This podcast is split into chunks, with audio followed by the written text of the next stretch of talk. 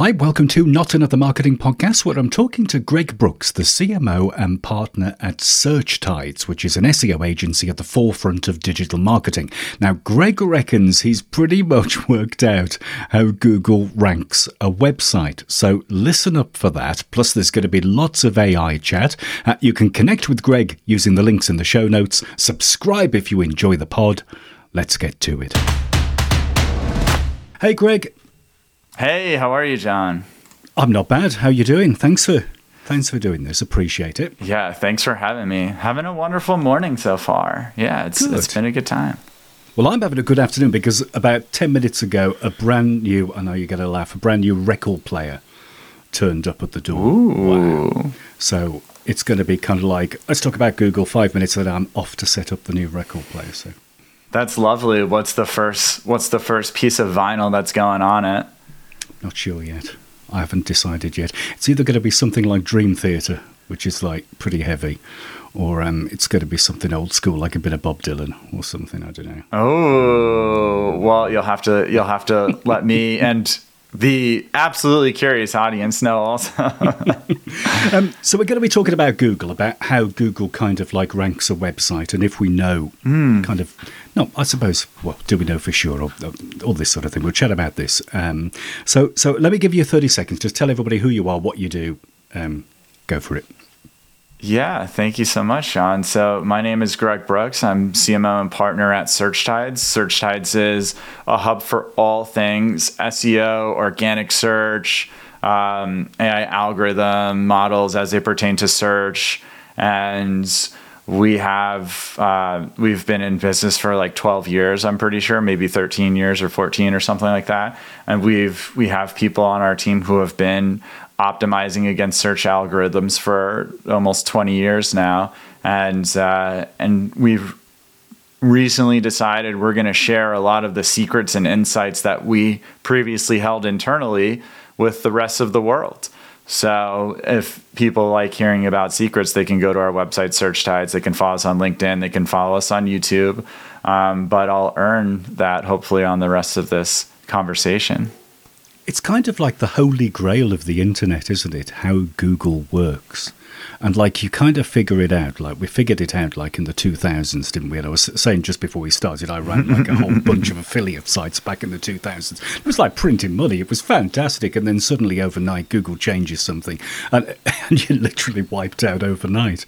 Um, do we do we really know how Google ranks a website?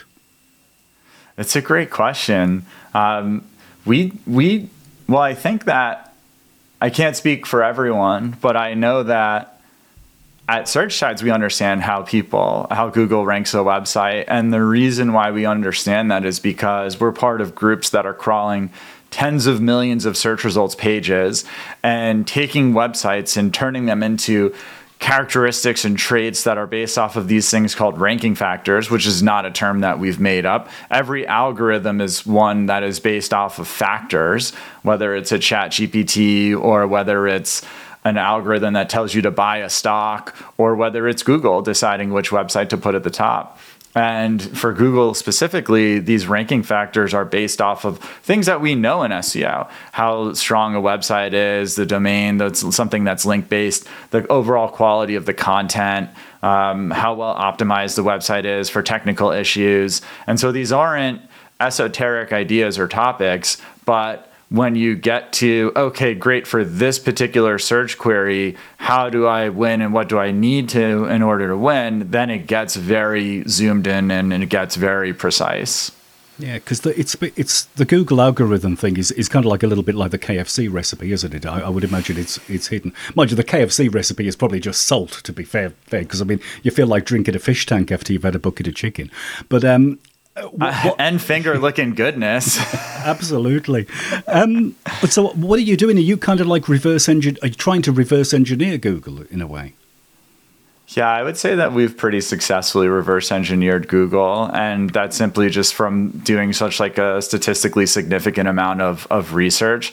I think the most interesting data comes after these really big algorithm updates because when you're running these polls, you wind up having the before.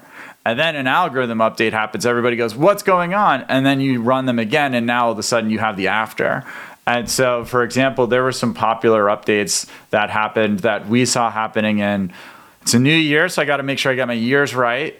That we saw happening in late 2022, that we started taking lots of actions on in early 2023, that resulted in a major algorithm update in September and October of 2023 that we saw a lot of our sites, for example, like double and triple their traffic because we were looking at this data really early and we said these are what new trends are going to be coming and let's completely redo a lot of stuff about how things were written on a website and and how we talked about ourselves on different websites and that resulted in us getting paid off. But ultimately it is this game of everlasting adjustments. And i think the attitude that's most helpful is to have one of like you where you are today doesn't earn where you will be tomorrow. You have to go out and make that happen every day every week every month.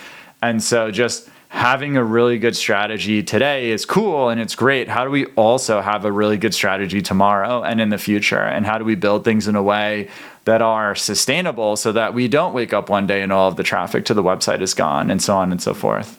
Yeah. How, how do we work out what to spend our time on? Because I mean, if we're a, like a, just a content marketer or a marketing agency or something, I mean, I see a lot of them and they still spend time, and all they're doing really is title tags, description tags, keywords in, uh, and it's it, we've been doing this since 1996. There's, there's, is that where we should be spending our time, or, or, or is there other stuff that's more meaningful? And should we just write the content, let the content do what it does, and work on other things that are more important? Well, that's a great question. I think the answer is it depends, but I can give you the it depends part of it. so I can I can take you a little bit into the into the actual answer, John. But um, the best way to look at a website is its relative strength and positioning to another website and basically to the other players in the space. So if you are in a similar amount of website power, domain authority, domain rating, if you have a similar amount of pages, if you have the similar capabilities in terms of content production, you can take a very apples to apples strategy.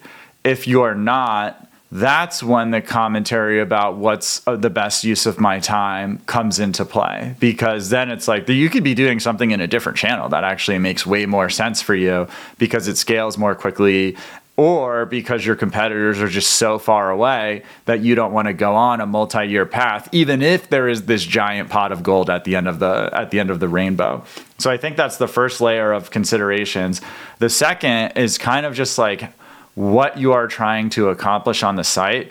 So for us, we think of SEO as a triangle where on the bottom, it's three layers. On the bottom layer, there's something called the foundational layer of SEO, and that's all the stuff that we all know optimizations, page titles, title tags, all that sort of stuff.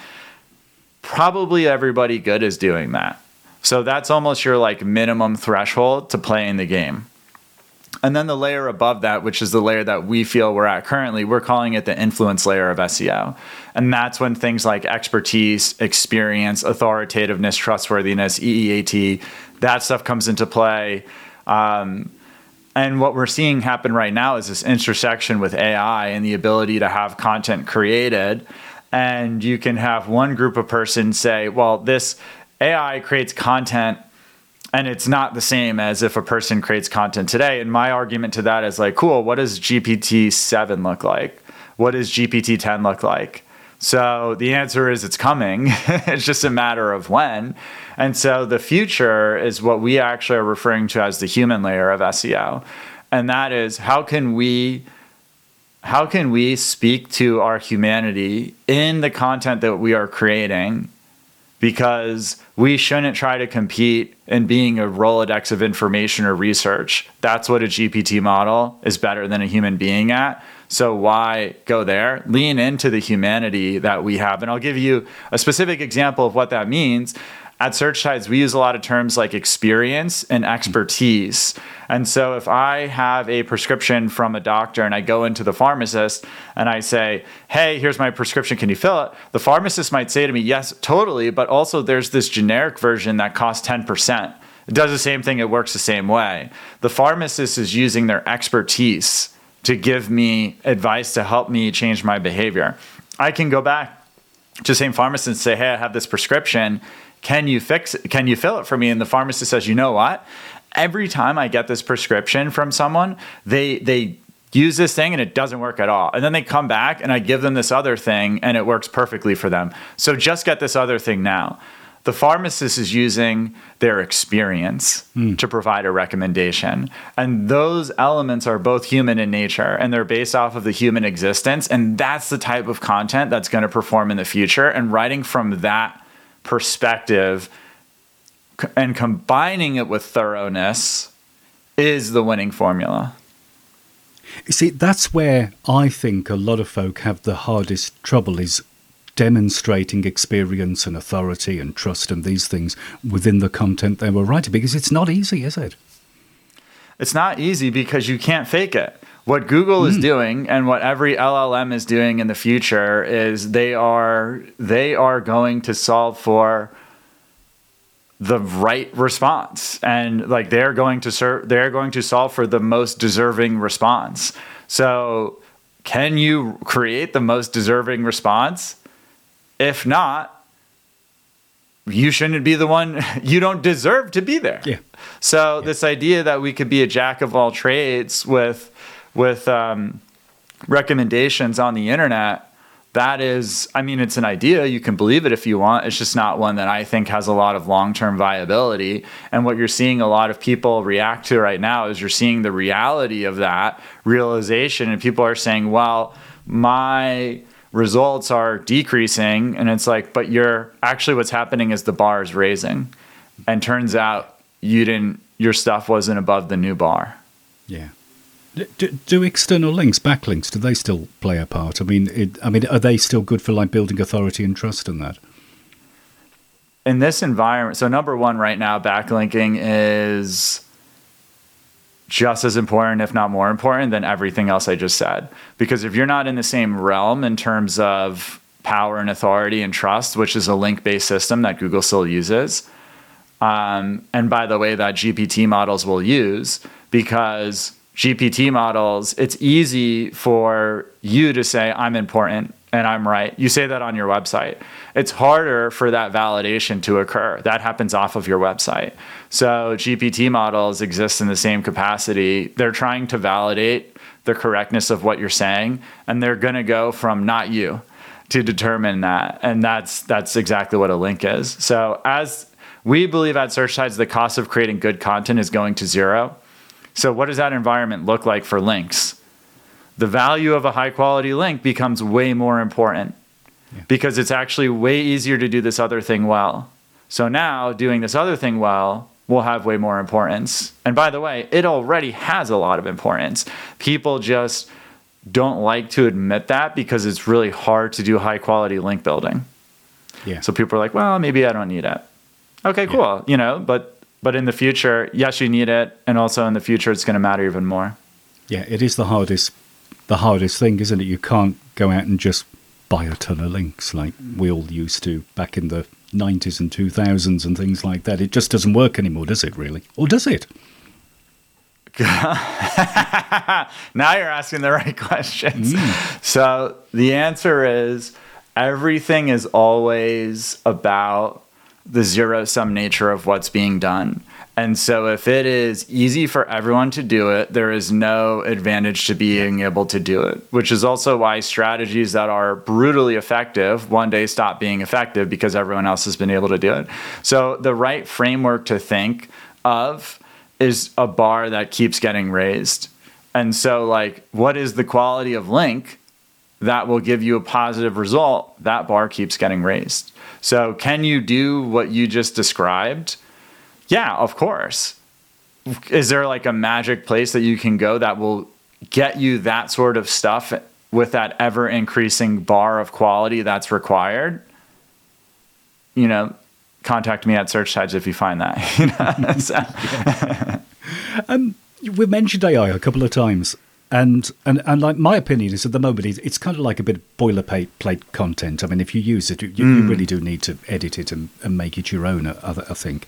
Um, but then again, on the other side, I was thinking to myself, a lot of the content, the human written content, is boilerplate content. I mean, it's you know, it's it's like big. It's like title, image, it's heading, paragraph, heading, paragraph, graph chart, heading, paragraph, and oh, it's just all the freaking same, isn't it?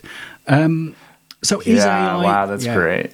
Yeah, is AI going to help us or or not? Do you think it, it, at the moment where we are now?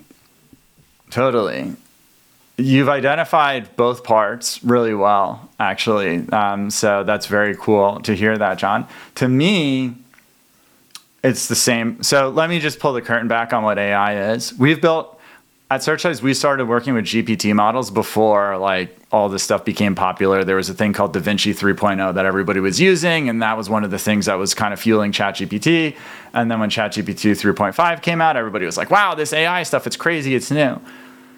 AI is more synonymous with compute power being utilized to predict words that it should respond with compared with you know as opposed to something that is learning on its own mm. or something that is like developing on its own when when when ChatGPT came out, everybody was like, prompt engineering is going to be really important in the future, and that was like a meme. Ironically, like they're right. Prompt engineering is how AI acts today. So everything that you build with AI is based on a prompt. So AI as it stands today, there's two things to talk about. Number one is everything is based off a prompt. What you don't see on ChatGPT is you don't see the page of an internal prompt that they are feeding this thing before your question. And in the tools that we've built internally at SearchTides, you you we are what we are doing is we are literally programming and reprogramming a prompt over time to get to that state where it does give us exactly what we want. And part of that is the yes, do this instruction, and an equal part of it is don't do it like this counter instructions. They typically tend to both be about like a half a page long of a book, and they are both that length. So that's kind of where things are today. It's really like an AI ML engineer is more like a tinkerer of language than anything else as it stands today. And the other side of it is is like it's really easy. It's more straightforward than you would think to build something that does one very specific task really, really well. So we have, for example, like internal tools at SearchTides that are better than anything that exists on the public market right now at doing their thing. Do we ever think that we would build anything that would even be anywhere close to something like a generic LLM, like a Chat GPT? No. That's also why having ChatGPT do everything always exactly the way that you wanted is insanely challenging to do because you're basically asking it to be amazing at everything simultaneously. And I don't I don't think the computational technology is there yet. We could talk about that, but that's pretty like that's pretty, you know, detailed and in depth yeah. too.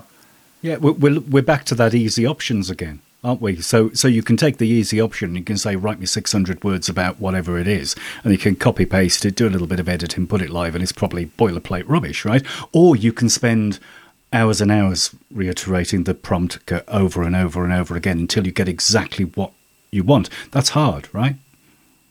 Yeah, it is hard. And I think another way that people underuse AI tools is for stuff that it is good at. So for content creation, for example, some things that we do is we can put a piece of content in there and then say identify all the fluff and remove it.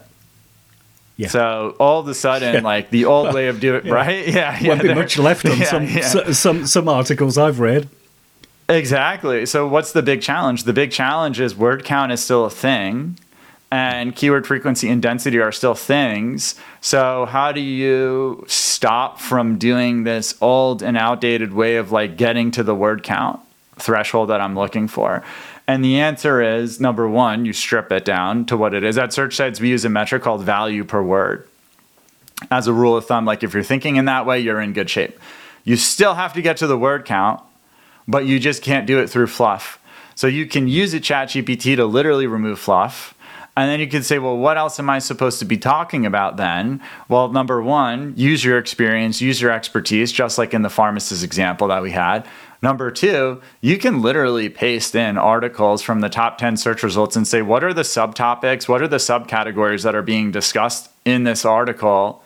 And that can get you a nice list of additional helpful things. And then number three is you need to know your customer and you need to, or your client or whoever's on your website, and you need to understand the questions that they ask. Yes, but then also the questions that they don't ask, but they actually need the answers to, which brings us back to what? To expertise and brings us yeah. back to what? To experience. So, yeah. the, to your exact point, John, there is no shortcut. Hmm. Shocker, there's no shortcut in life, in business, whatever but you can use these tools to generate scale and to process things way more quickly than what you can do individually. And that's really where the power is. AI is not replacing humans.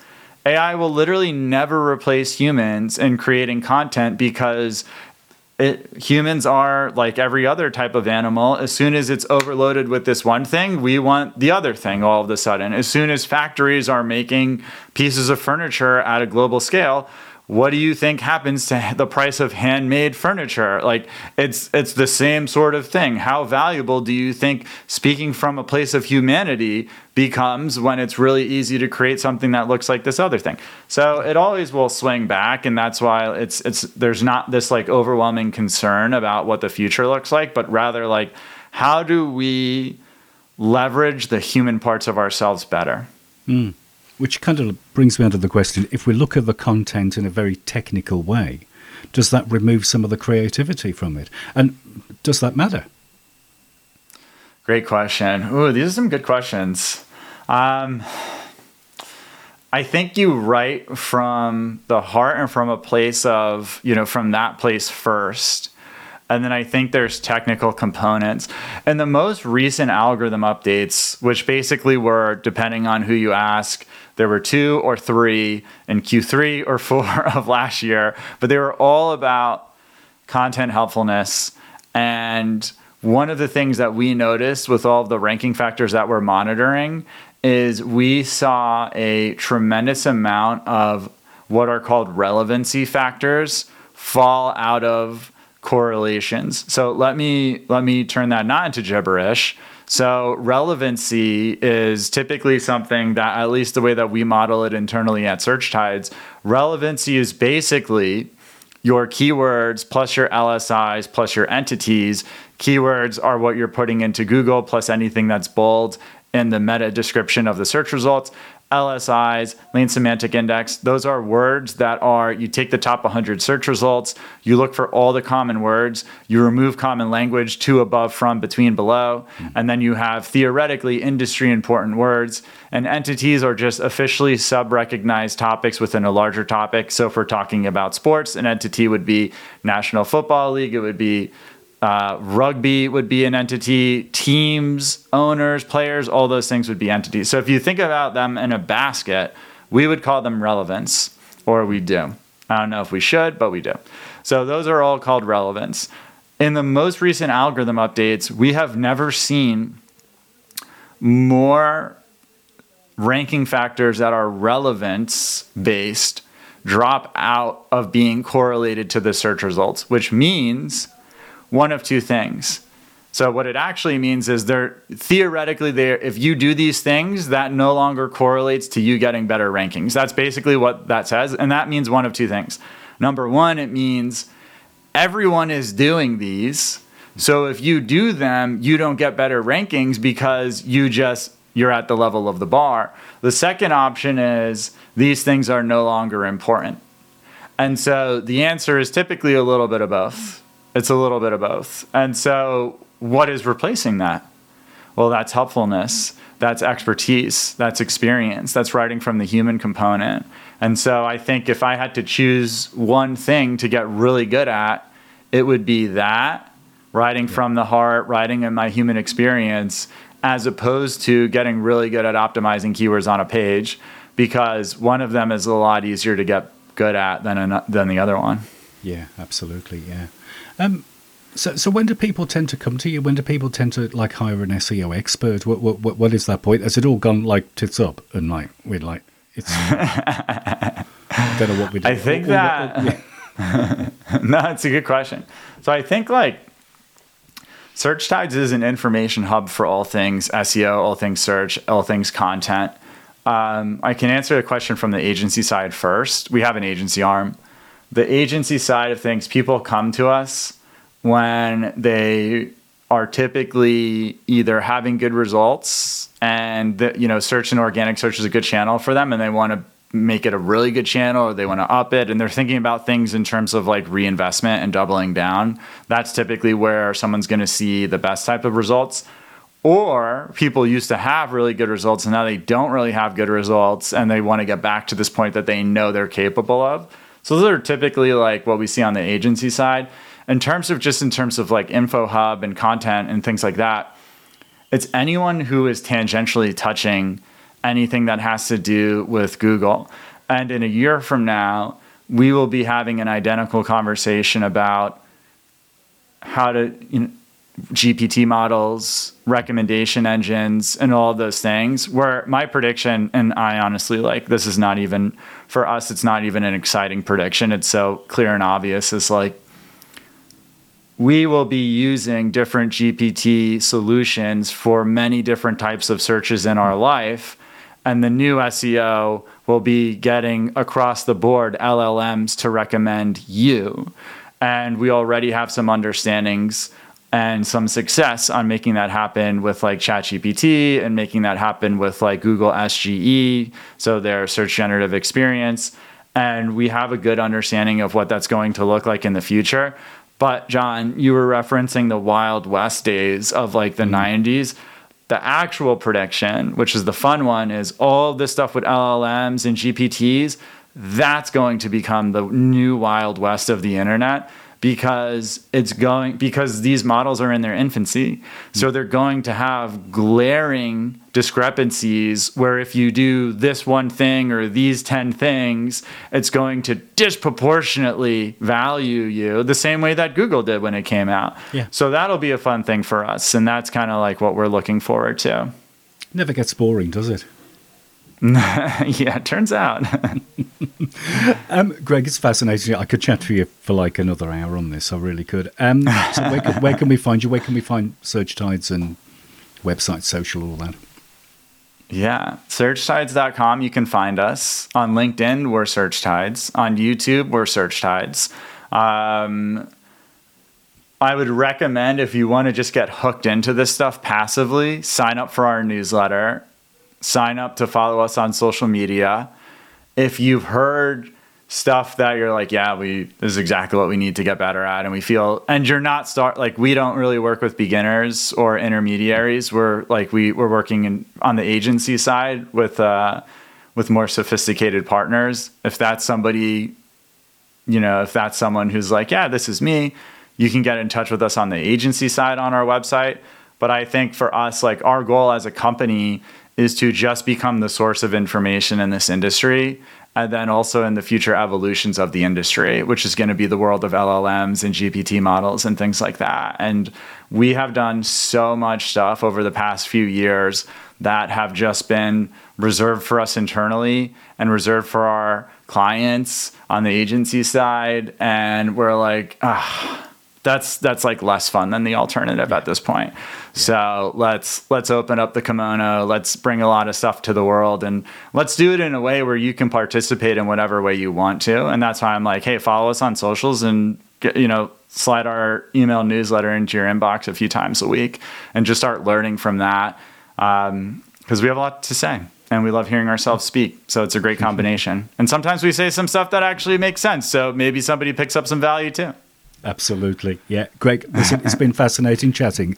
Um, thanks ever so much for your time. Really appreciate it. Oh, thanks so much for having me on, John. Always a good time to, to kick it around. Thank you. Thanks again to Greg for his time. Don't forget to check out all the links in the show notes. Give them a quick tap. If you've enjoyed the episode, you can subscribe for more on Apple Podcasts, Spotify. It's absolutely everywhere. Uh, just search for Not Another Marketing Podcast. Thanks for listening.